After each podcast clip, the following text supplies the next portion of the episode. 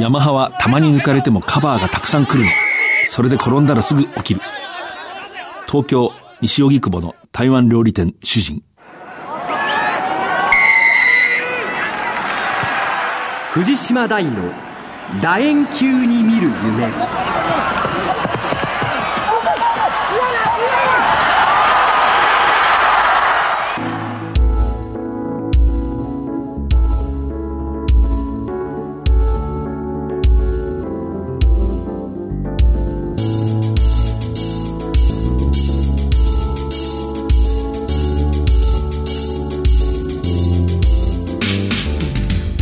ばんはスポーツライターの藤島大です。第1週の日曜夜9時半からラグビー情報をお届けしています。え今日はこの後日本選手権で優勝したヤマハ発動機ジュビロの清宮克幸監督をスタジオにお迎えします。お楽しみに、えー、まずはこちら。4年に一度のラグビーのワールドカップ。2019年にはアジアで初となる日本大会が行われます。3月2日開催都市と競技場が発表されました。15自治体が立候補、えー、そのうち12会場が選ばれました。東日本大震災の被災地岩手県釜石市。花園ラグビー場のある大阪府東大阪市のほか。札幌市埼玉県熊谷市。東京都神奈川県横浜市。静岡県愛知県豊田市。神戸市福岡市。熊本県熊本市。そして大分県です。開幕戦と決勝は2019年完成予定。東京新国立競技場で行われる予定です。仙台市京都市長崎県は落選しました。発表の夜都内のホテルで大会のアンバサダーから番組にメッセージをいただきました。現役時代新日鉄釜石で活躍された元日本代表ロック。本当にこうスクラムの押しの最も強いロックの一人でしたけれども現在は釜石シーウェブスデビジョンマネージャーの桜庭義彦さんです。岩手県と釜石市。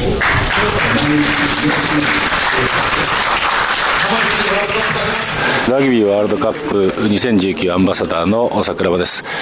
開催都市が12カ所決定しました。その中で釜石もその一つに入っているわけですが被災地から選ばれたということでぜひ大震災を乗り越えてたくましく復興した釜石の姿を世界中に発信するいい機会だと思いますので大会の成功に貢献していきたいというふうに思っています。ぜひ皆さんで、大会を成功させましょう。藤島大の楕円球に見る夢。この番組はラグビー女子日本代表を応援する西南商事の提供でお送りします。圧倒的な機動力と高い技術力。そしてそれを生かすチーム力。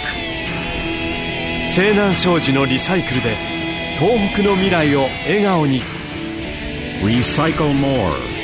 We can」西南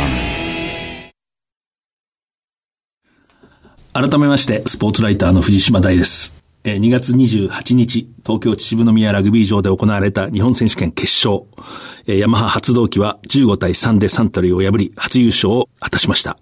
今夜のゲスト、ヤマハ発動機ジュビロ監督の清宮克幸さんです。優勝おめでとうございます。はい、ありがとうございます。このシーズンを振り返っていただいて、まあ、ついに勝ち切りましたと。はい。なぜ勝ち切れたのか。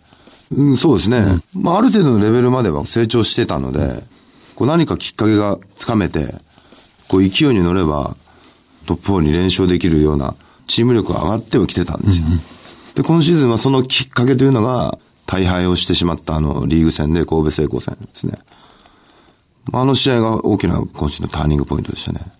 よく見てみると、うん、たくさんのチャンスを作ってるのに、丁寧にね、準備した通りにこうなんかことを進めようとしていて、怖さっていうのがなかったっていうかね。うんせっかく相手より上回ってる部分を持ってるのに、それを出さずに試合を終えてしまう。うん、例えば、敵陣に入ってペナルティもらうと、ゴールキック蹴って3点取って帰ってくるっていうのをやってたんですけど、うん、でも、ヤマハの力量ね、対戦相手との力量を比較すると、ゴール前でヤマハのフォワードに長く攻められるのって相手嫌なんじゃないかとか。で、7点取って帰ってくる方が、やダメージあるよねっていうところで、それが結局自分たちの強みを生かすっていう戦略になるっていうことですかね。その後こう、勝っていきますよね。はいあの後、トヨタ、東芝、パナソニックをこう破っていく。そうですねあそこがまあ本当にそう、最初の。うん、まあ自分たちが初めて経験した、あの、なんか特別な滑走路っていう感じですよね。うん、なるほど、なるほど。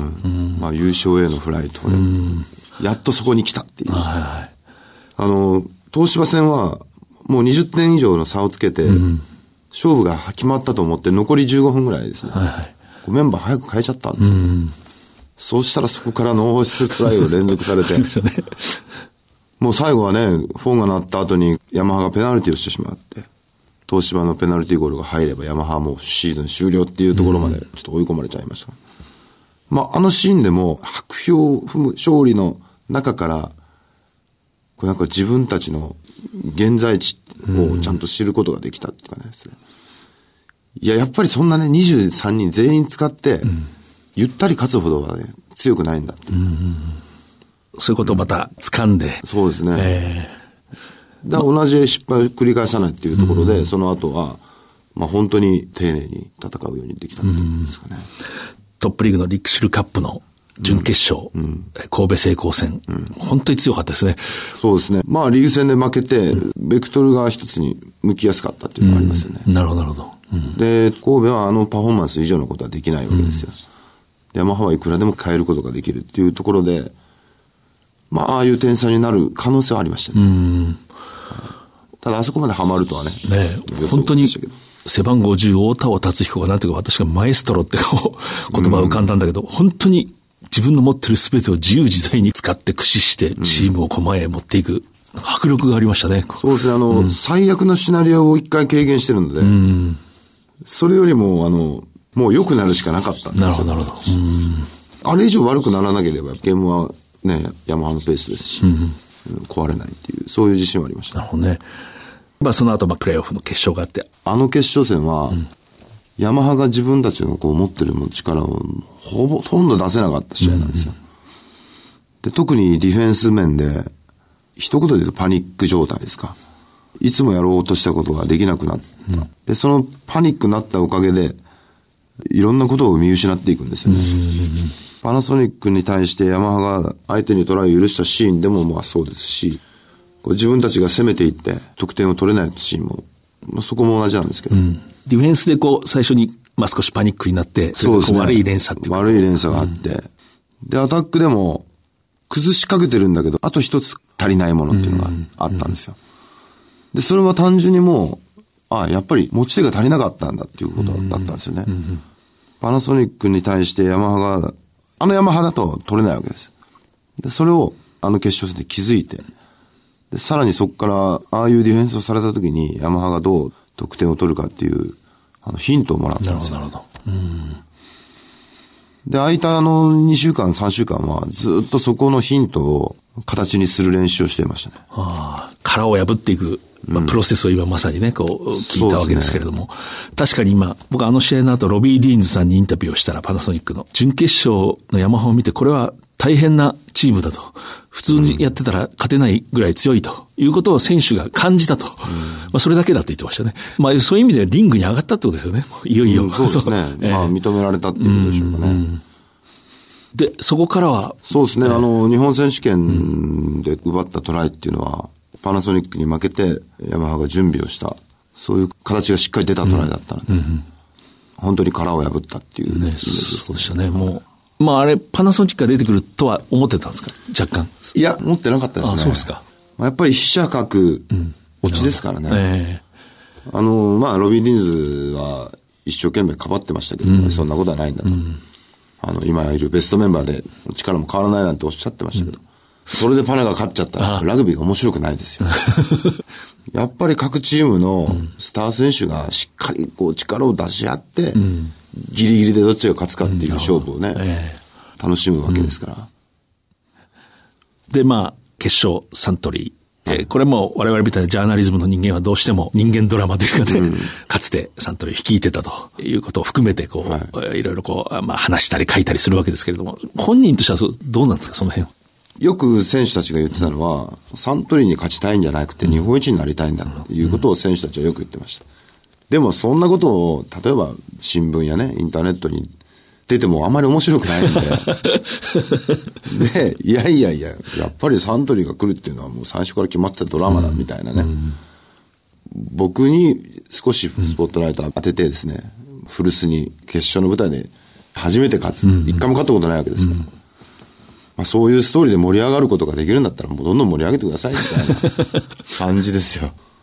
地元の人たちは本当に楽しかったと思いますよ、この試合ええそうですね。あれなんかあの試合の後、号外がね、静そう岡では。ですね。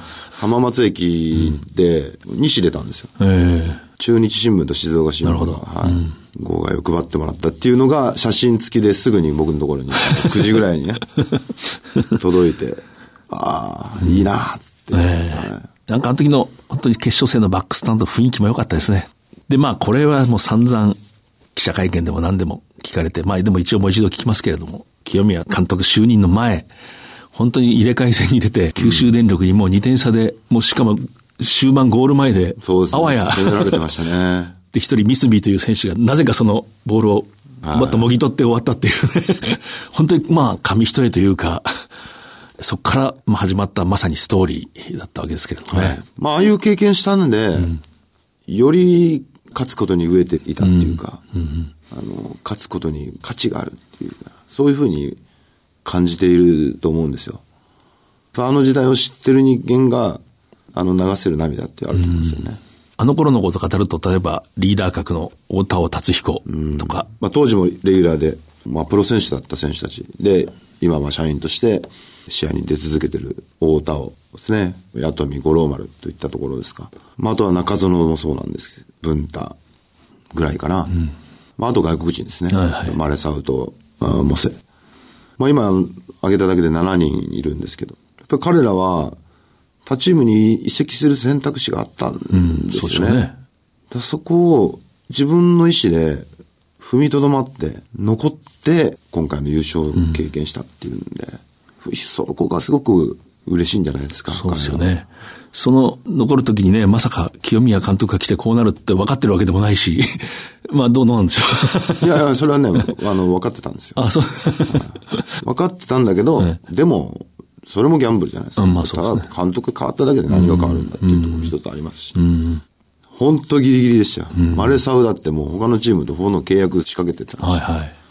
僕なんかのまあ見方なんだけれども、もともとのその学生時代のヤマハの選手たちが、経歴だとか体格を含めて、いわゆる上位グループの中では、まあさほど分厚い戦力ではないっていうまあ印象を持っていて、そういう選手をよくここまで引き上げるなってまあ思うんですけれども、現場にいる人にしたら、いい選手なんだとこうおっしゃるかもしれないけれども、そこはどうですか？平均点がそんな高くなくても、ヤマハに来てる選手は、こう自分の強みをこう一つ何か持ってる選手が多いんですよね。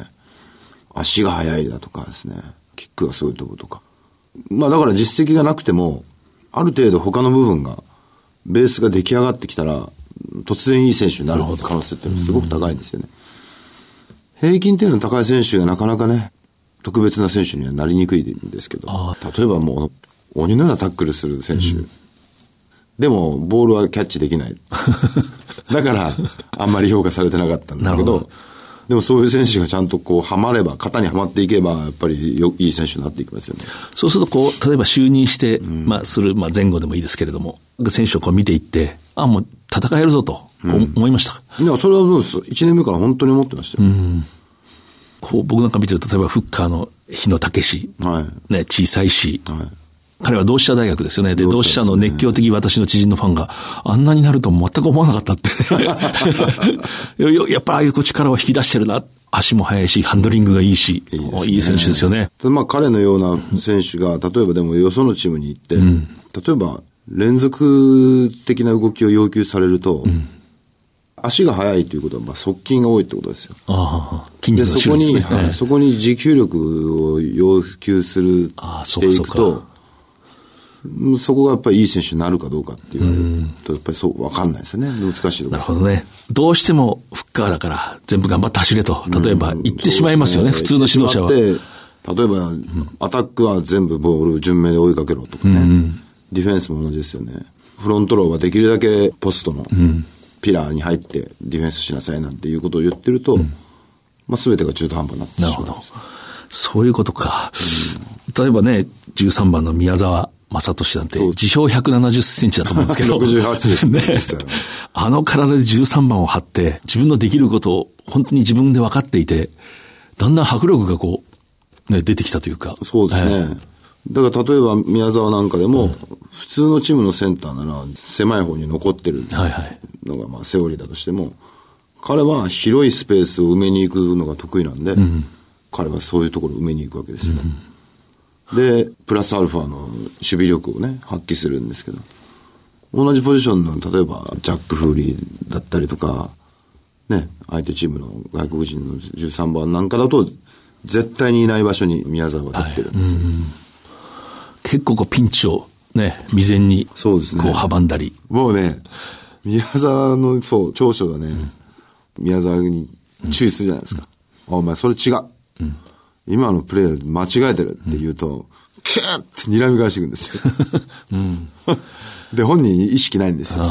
僕が自分の意図しないことをね、注意してくると、気づかないのに反抗してるんですよ。で、お前今すげえ顔してたよ。え、本当ですか？でも、コーチっていうかまあ監督ってそういう個性はまた嬉しいでいや、しょうね。嬉しいんですよ。ねだそうやってまたいじって、ん宮沢さん、勘弁してくださいよ、とかね、いじりながらまた前進していくんですけど。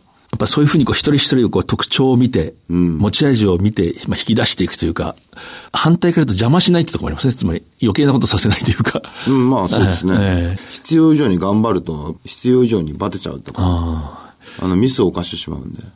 そこの発想が多分、多くの指導者と違うんだろうな。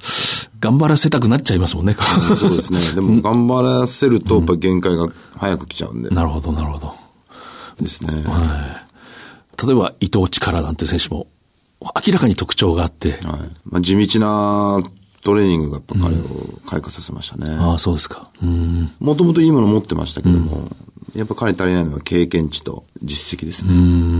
あの、大舞台でね、トライを取ったっていう実績が、経験がものすごく彼を大きくさせましたね。あんなね、田中のパスをね、インターセプトするなんて、去年の伊藤には絶対できないですよ。はいはいはい。また、あれをしたことによって、その後さらに。そうですね。もうあの後、相手チームのパサーは、インターセプトをする伊藤の映像が残ってるんで、はもう大胆なプレーができなくなりますよね。なるほど。うんうんまあそうやってどんどん優位に立っていくわけですね。優位に立っていきますえーあと選手聞くのじゃああと一人だけあの、三村雄飛丸というキャプテンがいて、まあ本当に立派なキャプテンだなと私リーダーだなとよく思うんですけれども、彼をなぜキャプテンにしたのか。やっぱ体を一番ぶつける選手だったんですよ。力が強くて、相手にダメージを与えるようなタックルができて。で、キャプテンじゃない時から、その、選手の輪の中で話をしてるのはいつも彼だったんですよね。で、キャプテンではないっていう、まあ本人も言うんですけど、いや、お前がやれと。何もね、変わる必要ないんで、あの、今まで通りやればいいと。先頭になって、タックルして、起き上がって、そういう姿をこうみんなに見せることで、こう、チームをまとめてくれって言った通りですね。もう試合が始まってすぐあの、ボクサーみたいな 顔にね、頭か、顔からいくってる感じで。でもあれも、僕が彼の明治大学の後輩とたまたまこの間だったら、あの人なんかもう、県立高校から来て、フッカーに一回行かされて、うんそうですね。そういう感じだったのにあんななるんですね、なんて。ヤマハに入ってきた時は、とにかくフィットネスが遅かったんですよね。まあ彼も側筋が多いタイプですね。もう持久筋がほとんどない。まあなくはないんですけど、そういうトレーニングをされてなかったって言った方がいいですかね。フィットネスのトレーニングすると、必ずプロップと最後ラストの勝負するような感じです。で、多分普通の練習見て、オープンサイドフランカー、ね。そのフィットネス。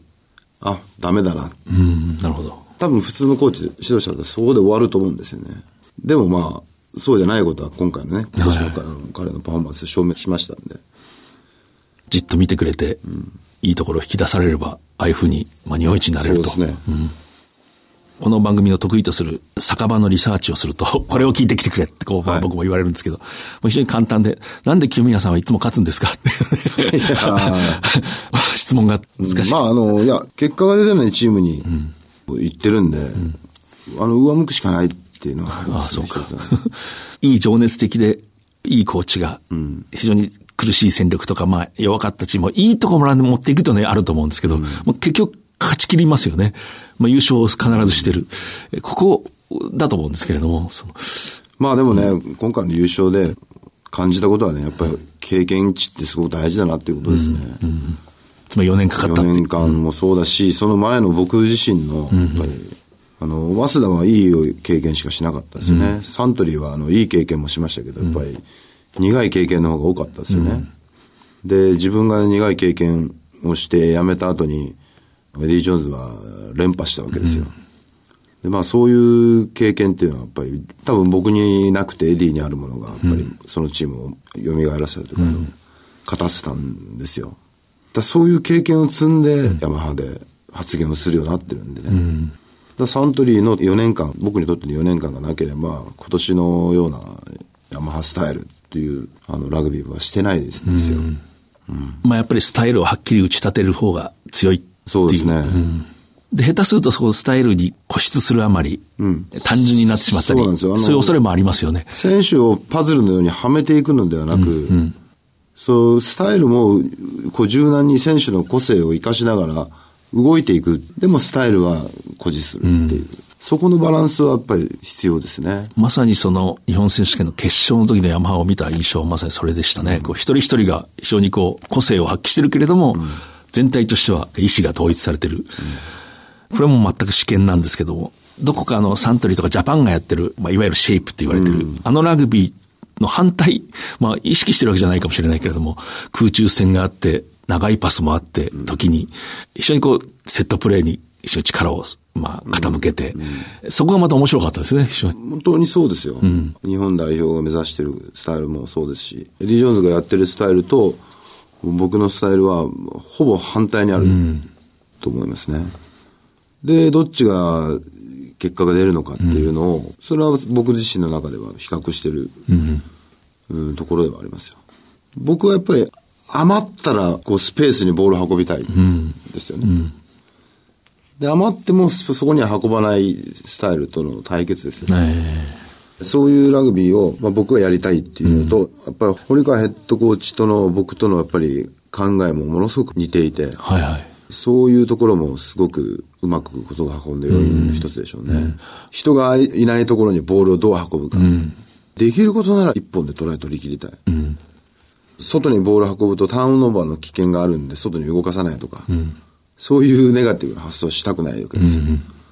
うんで、できるだけ少ないフェーズで球をトライを取り切るっていう発想と、まあ逆ですよね。今のラグビーとは。それとまあ、非常にセットプレー、特にスクラム、まあサントリーの時からそうでしたけれども、うん、まあこれはでもね、なぜラグビーやってるのっていうところの話にも行くんですよ。ラグビーはいろんなプレイヤーにチャンスがある。背が低くても、ね、体が太っていても。で、これはなぜそうなるかっていうと、スクラムがあるからじゃないですか。スクラムとラインアウトがあるから、いろんな個性の選手がそこに集まって、一つの仲間になれる、チームになれるわけで。そのアイデンティティを軽視するっていうことは、もうラグビー自体を否定することですよ。つまりスクラムこそラグビーであると。そう。スクラムであるラインアウトがあるからラグビーなんだと。それがなければ、それを軽視すれば、あの、リーグラグビーでいいわけですよね。13人制のスクラムとボール争奪のない。とラインアウトのないラグビーですね。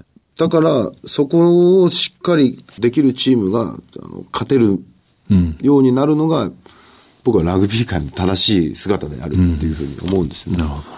まあやっぱりそのトップリーグのチーム、まあ日本一のチーム、それからましてジャパンなんかはその、ただラグビーをするんじゃなくて、まあ大義っていうんですかね。そうですねやっぱり日本の子供たちが、ラグビーどう憧れるかとか、人々をどう巻き込んでいくかという、まあミッションというか使命がありますよね。何を大切にするかですね。うんそれは非常に感じますよね。うんだからラグビーはそういう全ての選手にチャンスがある。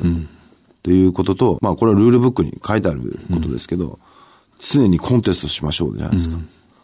ね、コンテストをするためにルールブックが、ルールがあるわけですよね。平等なコンテストができるために。ええだから僕たちは正しいスクラムを組んで正しいモールにチャレンジし、常にコンテストするっていうスタイルを変えないんですね。で、それを変えずに4年間やってきたんで、今年、まあ結果が出たと思ってるし、で、まあ、あの、ワールドカップイヤーだということもあって、で、先日その日本記者クラブでえー発言をされてまあ、えー将来的に自分も監督をしたいという気持ちもあると。まあ、あれ、文脈をたどると、流れの中の普通の発言だったんですけどね。非常に大きく取り上げられて。あの。今の日本代表のスタンスが、まあ、監督に全て投げてる状態なので、そのワールドカップが終わった後に、しっかりとその結果を審査する期間というかですね、評価する期間をしっかり設けないとダメだと思うんですよね。もちろん、見ている人たちに感動を与えるラグビーをするっていうのは僕は一番大事だと思うんだと思うんですよ。実はね、結果で最低2勝とか、そんなことよりも、日本ラグビーの未来を日本人に見せることが、方が、大義的には絶対上ですよ。先に来なきゃいけないところですよね。でも、評価をするにあたっては、きっちりとした組織を持っとかないとダメだと思うんですよ。まあそうでしょうね。これは僕はスポーツ記者の経験で言っても、これはラグビーに限らないけど、日本のスポーツ界が最も苦手なのが、そうまあレビューっていう、何が起きたかを厳密に審査していって、まあ未来につなげていくっていうのが非常にこう下手くそっていうか嫌いなんですね、日本人って多分。もうなんか、はい次ってこう行くのが好きで、まあサッカーもそれで、この間のワールドカップ失敗したと僕は思ってるんですけどね、岡田武史さんがなぜ勝ったのかっていうのをよく考えないで次に行くんで、そういう鉄は踏んではいけないとまあ思うし、まあそういう流れから出た発言ですね。そうですね。ええリアルな、現実的なすぐそばにある話と同時に、もう少し大きい枠で、清宮監督がもしジャパンに誕生したら、具体的にはどういうラグビーをしていく。もちろん相手もあるし、まあ大会の目標もあるから、あれですけど、大きなイメージってやっぱありますか？なんかあの、グラウンドの上では、まあやることはそんなにもう変わらないですよね。ただ、やっぱ日本で行われるっていうことが、必ず全ての行動にかかってくると思うんです。日本開催だから、えー日本代表は、例えば、トレーニングはこういう場所でやるとかね。で今、まあ日本代表の練習トレーニングって言ったら東京でやるか宮崎でやるか。いや、日本開催だから、開催する県で日本代表の合宿はしなきゃいけないとか。何をするにしても必ずそういうもの？日本開催だから日本人を最低10人入れましょうとか。いろんなことがかかってくると思うんですよ。はいはい。そういうことを僕は多分宣言するでしょうね。僕、もしあれだ。僕なるほどねがやるんであれば。うん。ぐっと、まあ周囲も動いてきますよね。確かに。うん。これがね、通常通りの大会であれば、今の形でいいと思うんですけど、日本開催だから、点々点ですね。グラウンドで行われていることは、まあ、そだからそんなには今の取り組みと変わらないと思います。やっぱハードワークして、ええ。世界で一番チームとしての行動を長く一緒にして、まあもうこれで結果出なかったらもうしょうがないっていうぐらいまで今の代表やってますんでね、ねええそれ以上のことっていうのはなかなかないでしょうね。なるほど。うんまあそういう大きいミッションですね。大義。まあ、大義っていうのは本当にスポーツにとってはすごい大事だと僕は思いますね。それとこう、この間の日本記者クラブの会見で印象に残った、こう大学ラグビーのあり方とかね、評価についてはどう、いや、あの、これはやっぱ世界的に見てわかる現象を日本に持ってきてるだけなんでしょうね。あ、そう批判する方批判する方たちは。確かに19、20歳でナショナルチームの代表になって、トッププレイヤーになって、で、一番いい時期を一番強い場所で体験してる。なのに日本人はってなると思うんですけど。まあそもそも日本人の一番いい時期って19、20歳じゃないですし。あはいはいまあこれは民族的なもんですね。るほどね。うん。まあもっと後だ。もっと後に来ますよね。まあさらに、やっぱり日本独特のこう文化っていうのはやっぱりありますよね。出身大学が一生こう引きずっていくっていうかね。まあそこで得るものっていうのはラグビー以上に大切なものがあったりするわけじゃないですか。まああるいは他のスポーツの選手、トッププレイヤーの発言を見てもわかりますけど、例えば、ゴルフの世界で、ええタイガー・ウッズが昔、プレイヤーは大学に行くべきだ。大学に行ってからプロになるべきだって発言したのも、やっぱ同じ部分だと思うんですよ。大学でしか学べないものっていうのが確実にあるんで、そこに。だ人間をしっかり形成してから社会に出ろっていう意味だと思うんですけど。で、一生の仲間をそこで得るし、プロのチームだったりとかでは味わえない、つかめないものをつかむ唯一のチャンスですね。大学の時代にラグビーに触れた人たちがその後ファンになっていくわけで、これ大学がなければ、いきなりですね、トップリーグのファンになってくださいなんて言っても、そんな甘いもんじゃないですよ。僕のね、僕40の今7ですけど、僕らの世代は学生時代にラグビーが黄金期ですよね。で、学生時代はサッカーやってたんだけど、息子にはラグビーをやらせたいとかね。学生時代は格闘技しかやってなかったけど、自分の息子にはラグビーやらせたいっていう子が本当多いんですよ。だから、あと、5年ぐらいですかね。子供を持つ親がラグビーが盛んだった時代に、を過ごした親たちの。が、そういう選択をするチャンスは。ああ、そうでしょうね。それとやっぱり小さい子供、あるいは、まあ、中学生とか高校生が非常にこうラグビーに夢中になる一つの、まあ、動機の一つがやっぱり大学という存在は必ずあると思うし、で、まあ反対から言えばトップリーグがものすごく魅力のあるものになれば自然に大学ラグビーってのはある程度ほっといたってこう自然に小さくなる。その自然な形であればまあいいんだけれども。はい。そう、まさにそういうことを会見では言いました。はい。あれ非常にこう興味深い、大事な発言だったような気がするんですよね。トップリーグでも強い帝京大学の中心選手だけがレギュラーになるわけじゃなくて、例えば同志社大学出たって、慶応大学出たって割とすぐね、しっかりした人間がすぐ出ていくじゃないですか。こう試合に出るようになる。いや、もうそのことはね、まあ、帝京大学は素晴らしい指導ね、素晴らしいチーム作りしてますよね。何も変わる必要ないわけですよ。このまま帝京ラグビースタイルをええやっていけばいいわけで。でも他のライバルたちは、その帝京だからできるんだってこう諦めちゃってるんですよね。まあ、そうじゃないと。帝京がやってることをやっぱり追いついていかないと。帝京大学が伸ばしてる分野っていうのは、トップリーグでは当たり前でやってることなんですよね。だからトップリーグに来てしまうと、1年2年で他大学の選手たちが、あなるほど、そういうことですね。まあ、帝京大学のレギュラーの選手たちと肩を並べるわけですよ。ということは、まあ大学の組織に問題があるということです。そうすると、例えば A 大学に清宮監督就任となったら、最初に何を、まあじゃあ早稲田でいいですか？どうしますか？いや、帝京が当たり前にやってることを、早稲田も当たり前にできる環境をまず作っていることが大事じゃないですか。まずそこのアドバンテージをなくすんですよね。それは例えば体を作るというそうですね。体作りでしょうね。もちろん体作りだけじゃなくて、体ができてくると、できた人間同士がぶつかる合いをすることで、はいはい。帝京大学のスキルは伸びていってるんだと思うんですけど、まあでもそこに行くまでに1年2年かかってしまうんでしょうね。帝京のラグビー見てると、自分たちは正しいことをしてるんだっていう充実感っていうか、そういうことを感じますよね。もう本当に王道を言ってる。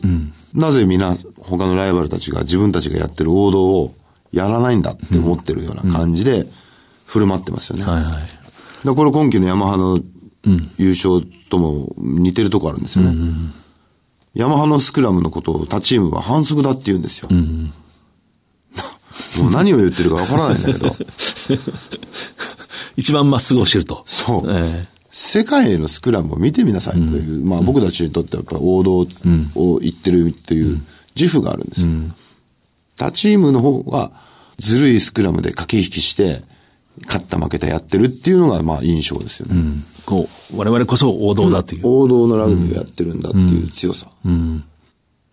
あるレベルまでフィジカルのね、レベルが追いつけば、あとは独自性で倒せると思うんですよ。まず幹を。そう。まず幹を作らないと、スタイルも全くでもないよ。そこですよ、ねなるほどね。たまたまほら、今年の正月に雪の聡明戦を語ろうっていうですね、あの、BS 朝日で、1時間半ぐらいの番組をね、作っていただいたんですけど、考えてみたらですね、27年前の試合なんですよ。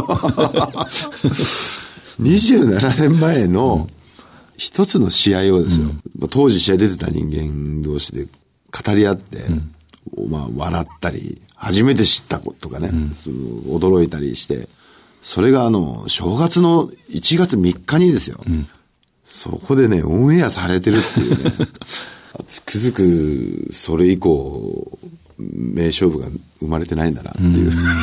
そういうことか。まあ、雪っていうね、舞台装置もあったけど。いやまあもちろんねそういう特別性しかしってありますけ、どあの、スポーツってのは、もう世界中でそういうもんで、ノスタルジーなんですよね、やっぱり。競技ルールが基本的には同じだから、いつの時代でも自分と同じような自分が若かった頃のような選手が今もやってるし、えー今の選手のように自分も若かった時代があったって、まあそれがスポーツの楽しみ。もうこれからも本当そういう名勝負が出現してほしいなと思いますけどね。うんジャパンだと未だにイングランドの6対3なんてね。でも見た人は本当に言いますよね。本当にすごかったんだって、こう。いや、もうあの試合は、スタンドからファンが降りてきたじゃないですか。ええそうですね。あの、ノーサイドの笛が鳴った瞬間に、ファンがグラウンドを埋め尽くしてあの光景を見て、これがやりたい。ああ、なるほど。まあそれがさっき言ったね、日本のラグビー。うんなぜあの試合を語るか、多分ね、僕はそこだと思うんですよ。6対3で終わった瞬間に、グラウンドを埋め尽くしたファンの集団、その中に一人ずつ選手いるんですよね。ええそう一人の選手を50人から100人ぐらいのファンが囲んでいくのが、いろんなところにできるっていう。まあ、僕はそれがあるから語られるんだと思うんですけど。まあ今は警備があるけれども、警備多分突破しますよね。僕ね、あの、ヤマハスタジアムの試合でえ言ってるんですよ。もうこの試合でヤマハスタジアムは芝生の養生に入りますっていうようなタイミングがあれば、あもうファンたちをグラウンドに下ろそうと思ってるんですよ。ん、面白いですね。うん。ただね、やっぱり次の週もね、試まあ合があるとか、そうですねうんサッカーがあるとかってなると、なかなか傷んでしまう。まあそれでも、まあそういう気持ちがあるとですね。うんだから、あるんですよね。1989年か、スコットランドに日本が勝った時は、芝生には入んなかったけど、あの、渋宮の外のところでファンが囲みましたね、選手。もう一回そう見たいないうことをやりたいですね。まあ前この番組に出てくれた、えー山下大吾さん。まあいわば清宮監督論を聞いた時、あの人は感動して泣きたい人なんですって言ってた。でもね、数年前僕たちフランスにチームで行った時、フランスの、まあ、大体2万人ぐらいのスタンドなんですよ。で、まあ、しっかり看板とかダーッとあってね、もう完全にもういいグラウンドですよ。まあ、秩父の屋みたいな感じです。試合が終わったらファンはグラウンドにもう当たり前のようになだれ込んでました。芝生がどうとか、街の公園と同じですね。公園に芝生が張ってんのに立ち入り禁止っていうのが日本で。人が入るために芝生を敷いてるっていうのがやっぱり、彼らの文化で。あ、いいなと思いましたもんね。あ、あの時と一緒だって思いましたね。まあもちろん緻密な理論もあるし、相手の研究も優れてる。様々手を尽くすんだけど、結局そこに行くわけですね。みんながなだれ込んでほしいと。いや、そうですよ。そういう試合をすると30年後にその試合を語ろうっていう企画が成り立つんじゃないで1す時間半の。か。1時間半の。会見で僕話したことで、あの、やっぱり秩父宮ラグビー場がなくなるところの、やっぱりラグビーのね、関係者は大問題だと思ってですね、対処しないと。大学生の間にラグビーに触れた人たちが将来ファンになったり、子供にラグビーをやらしたりするんだから、やっぱりその父親がない4年間も、大学生にラグビーを触れさせる機会を作らないとダメです。ああ、なるほどね。その間の大学の試合ですね。はいうん。せっかく早稲田に入った、明治に入った、でも、聡明戦見てないっていう学生を多く輩出しちゃいけないんですよ。そこにまあ知恵を絞る。知恵絞れないとダメですよ。お金出し合って。ただじゃあ何のために秩父になくなるかっていうと、オリンピックのためになくなるんで、でもまあネガティブじゃないじゃないですか。その後また帰ってくるんで。えだからそこら辺のね、こう関係してる人間をうまくこうやると、すごい手が打てそうな気もするんですけどね。なるほど、なるほど。今、シドニーのワラタスがもうできるだけ小さくてもいいからやっぱ真ん中の方のグラウンドに競技場でやろうって。そこにラグビーの客層がいると。まあ、そういう意味でも本当にあんな場所にあるっていうのはね、東京の真ん中の。ねまあ、確かに秩父宮っていうのは本当にラグビーの財産ですね、あれは。そうですね。えーヤマハ日本一になって、まあ二冠という意味ではまだ目標は残ってるし、まあこれからよそも研究してきますね。まあさらにこう緊張して向かってくる。まあ簡単ではないですね、来シーズン。そうですね。ヤマハの来季。フォワードをもう一回フランスに行こうと思ってますね。で、まあ3年前に行った時と今と状態が全然違うんで、今のトップリーグのスクラムが世界でどの位置にあるのかっていうのを見てこようと思ってます。だトップ14のチームの多分3、4チームは受けてくれるんじゃないでしょうか。はあはあまあスクラム組みに行くような。スクラム組に。7月とか8月ぐらいに彼らが準備してる期間に。現在地を確かめるってことと、まあ強化を図ると。そうですね。まあそういうことをやりながら、また新しいヒントも多分出てくると思うんですよね。去年のヤマハのね、セットプレーはこうだったけど、来年はまた少し変わってる可能性もあるんで。ヤマハの中でも、新しいレギュラー争いとかも出てきますし、若い選手たちがもうね、いつまでも36歳をね、レギュラーで使ってるのは、目の色変えてきますんで、いや、来年もいい準備ができると思います。なるほど。今夜のゲストは、ヤマハ発動機ジュビロ監督の清宮克之さんでした。えー、お忙しいところありがとうございます。はい、失礼します。圧倒的な機動力と高い技術力。そしてそれを生かすチーム力。西南商事のリサイクルで東北の未来を笑顔に「Recycle More. We Can」西南。ヤマハはたまに抜かれてもカバーがたくさん来るの。それで転んだらすぐ起きる。出来すぎたコメントなんですけれども、えー、西荻窪の某台湾料理店に行ったところ、年配の主人が、大きな試合だけは昔から見てるということでしたね。実にこのヤマハの評価が的確で、なんかラグビーの本質を語ってるなと。抜かれてもみんなが戻ってきてカバーする。まさにそうでしたね。そして倒れたままの選手がほとんどいない。すぐ起きて次のプレーに動く。